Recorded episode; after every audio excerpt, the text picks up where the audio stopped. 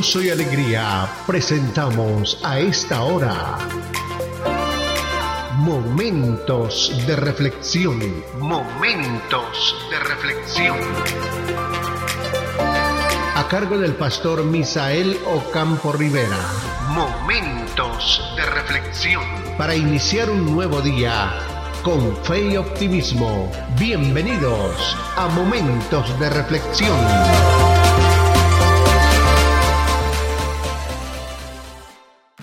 Cordial saludo amigos. Damos gracias a Dios por este nuevo día y la oportunidad que tenemos de estar estudiando estas oraciones que fortalecen nuestra fe, nos motivan a orar y a entender de qué manera debemos hacerlo, como lo han hecho cada uno de los personajes bíblicos. Hoy quiero cerrar esta serie de las oraciones con la oración de los discípulos. En el libro de Hechos, en el capítulo 8, Jesús dijo estas palabras, pero recibiréis poder cuando haya venido sobre vosotros el Espíritu Santo, y me seréis testigos en Jerusalén, en toda Judea, en Samaria y hasta lo último de la tierra. Y en el verso 14 dice, y todos perseveran unánimes en oración y ruego con las mujeres y con María, la Madre de Jesús, y con sus hermanos. Y luego en el capítulo 2, el verso 2 dice, y de repente vino del cielo un estruendo como de un viento recio que soplaba, el cual llenó toda la casa donde estaban sentados, y se les aparecieron lenguas repartidas como de fuego asentándose sobre cada uno de ellos, y fueron todos llenos del Espíritu Santo y comenzaron a hablar en otras lenguas según el Espíritu les daba que hablasen. Moraban entonces en Jerusalén judíos varones piadosos de todas las naciones bajo el cielo. Y hecho este estrendo se juntó la multitud y estaban confusos porque cada uno les oía hablar en su propia lengua. Pues bien, cuando Jesús va a ascender, da una promesa a los discípulos. Y la promesa es recibiréis poder cuando haya venido sobre vosotros el Espíritu Santo. Ustedes tienen que regresar ahora, estar ahí en Jerusalén, ustedes van a estar ahí reunidos, van a estar unidos orando, unánimes, porque ahí va a llegar la promesa del Espíritu Santo sobre sus vidas. Por eso esa es la orden en el, capítulo, en el versículo 8 del capítulo 1 de Hechos. Y entonces ellos inmediatamente volvieron a Jerusalén desde el monte que se llama el Olivar y se reunieron en el aposento alto, en el mismo lugar donde tomaron la cena o celebraron la Pascua con Jesús la noche o el día en que fue entregado por Judas. Ahora están unánimes orando los discípulos, las mujeres y la madre de Jesús. Y vale la pena señalar aquí que este es el último pasaje de la Biblia, aquí en el libro de los Hechos, donde se menciona la Virgen María. De ahí para adelante, la Madre de Jesús. De ahí para adelante no se vuelve a hacer mención porque arranca ya la iglesia, se esparcen las iglesias, empieza la iglesia primitiva y empiezan las iglesias, los, los apóstoles a salir por los diferentes lugares a hacer la obra misionera. Pero vale la pena centrarnos en el tema de la oración y la obediencia. Los discípulos entonces están congregados ahí en el aposento alto, orando, orando, orando, orando y clamando al Señor. Y en el capítulo 2 dice, ¿qué sucede después de estar clamando en ese lugar unánimes? Entonces se cumple la palabra que Jesús les dijo. recibiréis poder cuando haya venido sobre vosotros el Espíritu Santo. Y el poder es para ser testigos, así que fueron investidos, revestidos con el poder del Espíritu Santo y recibieron lenguas. Pero esas lenguas no eran angelicales, esas eran lenguas humanas, porque en ese momento resultaron hablando los idiomas de los diferentes países y naciones representadas en las personas que habían subido a la fiesta de Pentecostés y que estaban ahí en Jerusalén. Por eso dice en el verso 7 del capítulo 2, y estaban atónitos y maravillados diciendo, mirad, ¿no son galileos todos estos que hablan?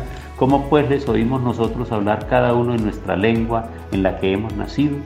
Y ahí se mencionan aproximadamente unas 14 a 15 lenguas de pueblos diferentes que estaban ahí en ese momento en Jerusalén, cuando vino el mover poderoso del Espíritu Santo de Dios. Amigos, la oración siempre traerá fuego a nuestra vida. Las personas que oran, pero que oran bíblicamente, las personas que oran dándole lugar al Espíritu de Dios, no lugar a sus emociones, no lugar a su alma, no lugar a sus pensamientos, no lugar a sus visiones y sus ambiciones, sino aquellos que despojan su corazón de toda maldad, de todo egoísmo, se ponen delante del Señor, permitiendo que sea el Espíritu de Dios el que fluya en sus vidas, estas oraciones traerán sobre la vida de las personas una transformación, un poder, una unción. Y lo que la persona que más ora recibe en su corazón es esa gracia poderosa del Espíritu de Dios para ser una persona humilde, para ser una persona sencilla, para ser una persona obediente a la palabra de Dios, para ser una persona sensible al Espíritu de Dios, pero a la vez para que haya en él esa unción poderosa del Espíritu Santo, para declarar la palabra con poder, con autoridad, y para que esa palabra surta efecto en la vida de las personas que la escuchan, que la reciben, y esa palabra llegue para transformar la vida de los oyentes, y esa palabra llegue para producir milagros y sanidades en la vida de las personas. Eso es lo que nosotros evidenciamos después de ese día de Pentecostés, lo que sucede con esa oración de los discípulos y la manifestación gloriosa del Espíritu Santo.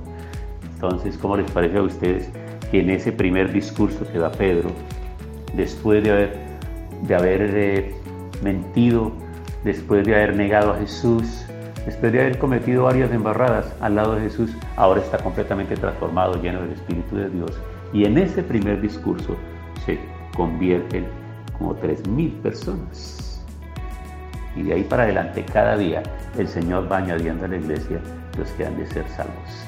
El llamado en esta hora es a la oración. Y cuando estamos terminando prácticamente un año y viene un nuevo año que no sabemos muchas cosas, la invitación es para que lo recibamos en oración. El mundo lo celebra con fiestas, con trago, con voladores, con bulla, con bailes.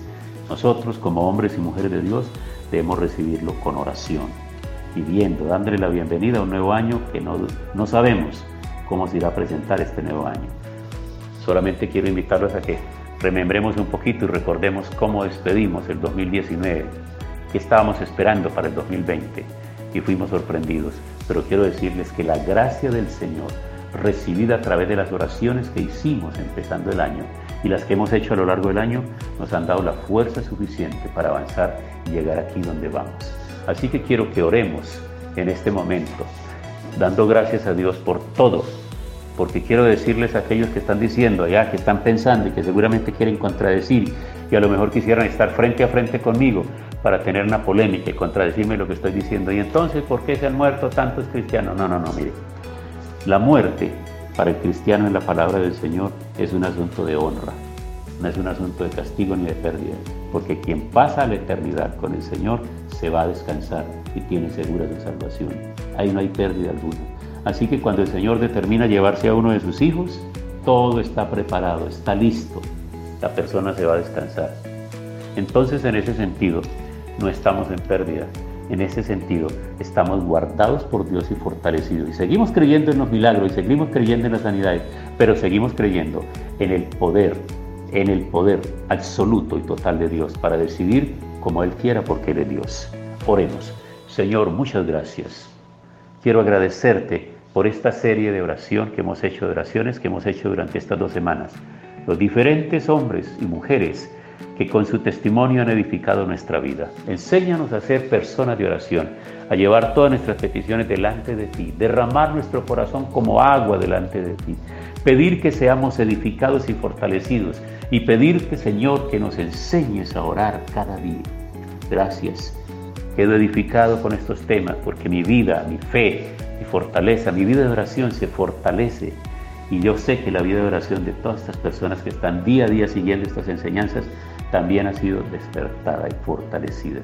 Queremos orar en el Espíritu de Dios, declarar la gracia poderosa sobre nuestras vidas y la transformación de esta nación a partir de las familias, de los hogares, de los individuos.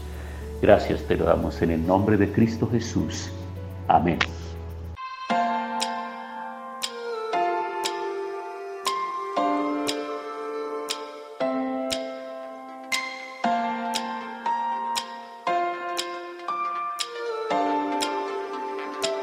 Pasó nuestra cita diaria. Momentos de reflexión. Momentos de reflexión. Si este tema y la oración han sido de bendición, compártalo con sus contactos para que ellos también sean edificados. Cordial invitación para mañana a Momentos de reflexión. Momentos de reflexión.